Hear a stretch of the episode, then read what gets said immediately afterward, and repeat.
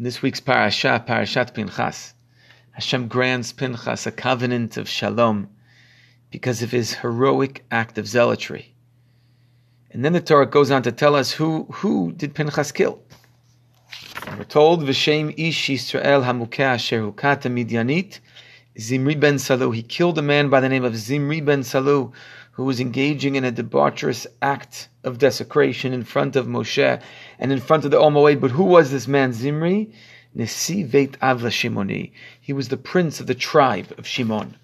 Now it's interesting that when this incident played out, the Torah does not identify who Pinchas killed. It just says, Vihine ish mibnei Yisrael. There was a man from Israel, a Jew. It doesn't tell us that he was a Nasi. Why does the Torah only tell us now that Pinchas killed a Nasi, a prince of the Jewish people? Now Rav Hirsch, Rav Shimshon Raphael Hirsch addresses this question, and he says as follows. When Pinchas sought to kill Zimri, he didn't care who Zimri was. It didn't matter to him that Zimri was a prince, that Zimri was a man of great prominence, a man of authority. It didn't matter. This speaks to Pinchas's character. He was colorblind to political calculations. It didn't matter to him who this man was. This man was engaging in a terrible act of desecration. Pinchas felt a responsibility to stand up, to act, and to do something about this. Lakachat yuzma.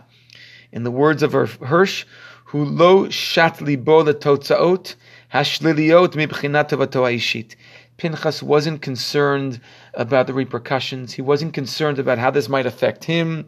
Here he was standing up to some great political uh, crony. It didn't matter.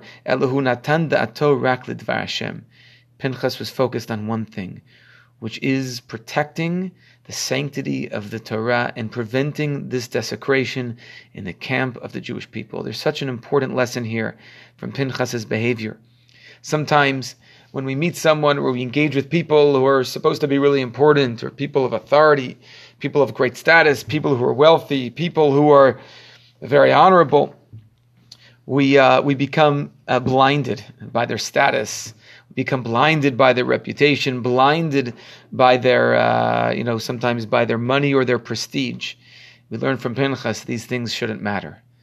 These things shouldn't matter. We have to look at every person, every situation through the lens of Torah, and through the lens of responsibility. We shouldn't be blinded by political calculations. We have to do what's right, irrespective of the consequences. Wishing you a great day.